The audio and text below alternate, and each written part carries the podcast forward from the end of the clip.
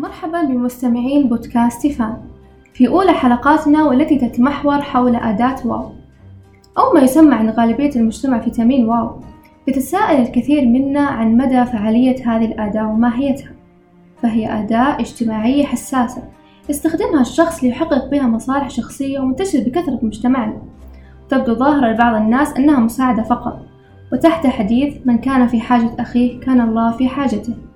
وتبدو للطرف الآخر أنها ظلم واستيلاء حق كان هو أولى بها. الموضوع فيه ملابسات كثيرة. هل تدخل ضمن الجريمة أم لا؟ وكيف تدين صاحبها؟ وكيف يثبت للطرف الآخر ظلمه في حقه؟ هل بإمكاننا تقليص هذه الظاهرة بالكشف عنها وغيرها؟ كل هذا سنعرفه في حلقة اليوم بإذن الله. أهلا وسهلا ما هو أحلام؟ في البداية لاحظت أن النظام لم يذكر في مفرداته مصطلح الواسطة بشكل صريح. هل هذا يعني أنها مباحة في مجتمعنا؟ أهلا أمل. بداية لابد أني أذكر تعريف الواسطة.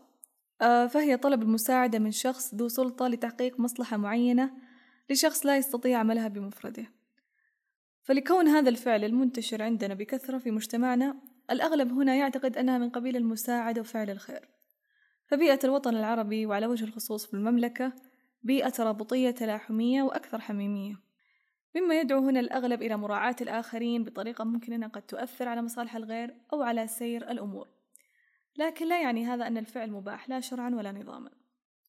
فالنظام وردها تحت نطاق نظام مكافحة الرشوة وعلى وجه التحديد في المادة الرابعة ألا وهي أن كل موظف عام أخل بواجبات وظيفته بأن قام بعمل أو امتنع عن عمل من أعمال تلك الوظيفة نتيجة لرجاء أو توصية أو وساطة يعد هنا في حكم المرتشي ويعاقب بالسجن مدة لا تتجاوز ثلاث سنوات وبغرامة لا تزيد عن مئة ألف ريال أو بإحدى هاتين العقوبتين.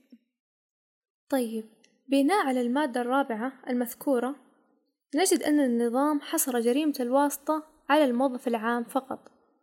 يعني أي شخص آخر يستطيع الإفلات من العقوبة عند ارتكاب هذه الجريمة أم لا؟ في السابق نجد أن المنظم أوجب صفة معينة في المرتشي ألا وهي كونه موظف عام. يختص بقيام بعمل أو امتناعه عنه. لكن صدر مرسوم ملكي في هذه السنة بتعديل عبارة كل موظف عام إلى كل شخص. طبعا هذا المرسوم صدر بتعديل المادة الخامسة من ذات النظام. هو مكافحة الرشوة فتصبح هذه المادة في حلتها الجديدة بأن يعاقب كل شخص حاول أنه يستخدم هذه الميزة من أي سلطة عامة سواء بطلب لنفسه أو لغيره عشان يحصل على خدمة أو وظيفة أو ممكن عمل فيعد بذلك مرتشي تمام لماذا أطلق النظام على فاعل الواسطة اسم المرتشي؟ يعني ليه ما تحدد له صفة خاصة فيه؟ الرشوة والواسطة وجهان طبعا لعملة واحدة. عشان كذا النظام جعلها حالة من حالات فهي برأيي جزء لا يتجزأ منها.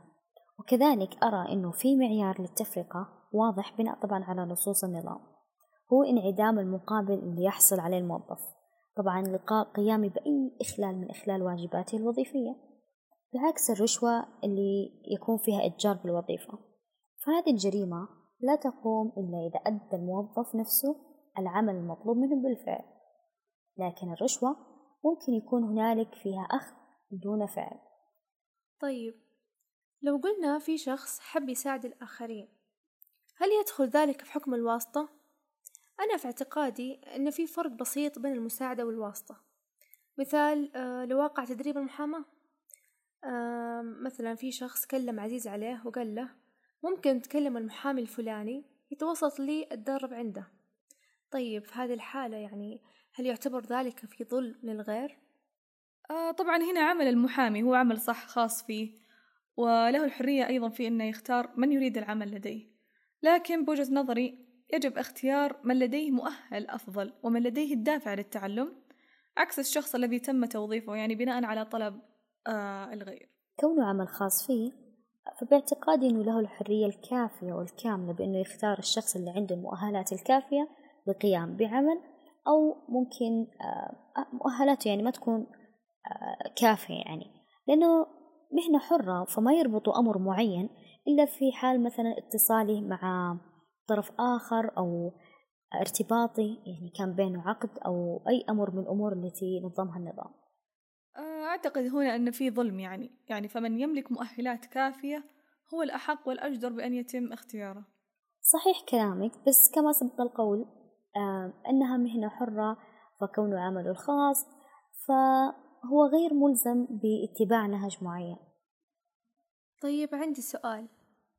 هل كل مساعدة تعتبر واسطة؟ لا طبعا المساعدة هنا تختلف عن الواسطة. الواسطة يكون في ضرر ويكون في تأثير على نفس الشخص. فهنا يكون في علة للتجريم يعني لأن إخلال بالمساواة وفقدان الثقة في العدالة والنزاهة. وأيضا في نقطة جديرة بالذكر آه هي أن عند قيام الموظف بفعل الواسطة بنفسه كقيامه بعمل معين أو امتناع عن التزامه الوظيفي فهنا نطلق أطلق عليه النظام المرتشي. ويعاقب بمدة لا تتجاوز ثلاث سنوات وبغرامة لا تزيد عن مئة ألف ريال أو بإحدى هاتين العقوبتين زي ما ذكرنا سابقا. لكن هنا الموظ... الفرق أن الموظف يستغل مكانته آه، ووظيفته بأن يطلب لنفسه أو لغيره متابعة معاملة في جهة حكومية. لم تنطبق عليه النصوص الأخرى في هذا النظام. فهنا يعاقب بالسجن مدة لا تتجاوز سنتين وبغرامة لا تزيد عن خمسين ألف ريال آه، أو بإحدى هاتين العقوبتين. طيب كيف نثبت أن فلان توسط لفلان؟ خاصة في بعض الوظائف نجد خمسة أشخاص يحملون نفس اللقب أو نفس اسم العائلة. هل هذا دليل كافي لوجود الواسطة؟ وهل هذه أداة إثبات؟ طبعا هنا النظام ما حصر ولم يذكر يعني طرق معينة لإثبات جريمة الواسطة. لكن يعني من الممكن أن نرى يعني من خلال الملابسات أو طرق الحصول عليها آه نشوف مثلا كفاية المؤهلات والقدرات والمتطلبات الوظيفية. آه أو ممكن هذه الوظيفة لم يعلن عنها مثلا ونجد تعيين معين لشخص بذاته باعتقادي هذا أمر ظاهري.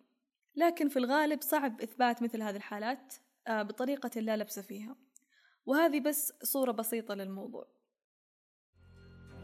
مع الوضع الراهن نلاحظ أن الموضوع أصبح أكثر تعقيد بحيث يصعب على فاعل هذه الواسطة القيام بها. وبفضل حكومتنا الراشدة تم تقليل هذه الظاهرة. صار مكافحة الفساد بشكل أعلى والرقابة مكثفة كمثل القضايا التي حصلت مؤخرا. وهذا دافع طبعا جيد ويبعث إلى الطمأنينة والشعور بالمساواة بين الناس. ختاما. نتمنى أن يكون لكل شخص وظيفته ومكانة المستحقة له وأن يكون ذلك بجهد الخاص وطموح العالي وليس بواسطة أحد ما. وبالأساس تحقق هذا الشيء يبعث للنفس الثقة والسعادة للحصول على مبتغاه. ولكل شخص مسؤول عن التوظيف. استشعر أن الله يراك ولا يهمك قرابة ومعزة الشخص الذي أمامك. فأنت هنا بين خيارين. أن ترفع من كفاءة مستوى العمل والعدل أو تزيد المحبة بينك وبين الذي وظفته. ويتدهور العمل وتزيد الخلافات وممكن نتيجة لهذا القبول يحصل نفور بينكم. وكل التوفيق والسداد.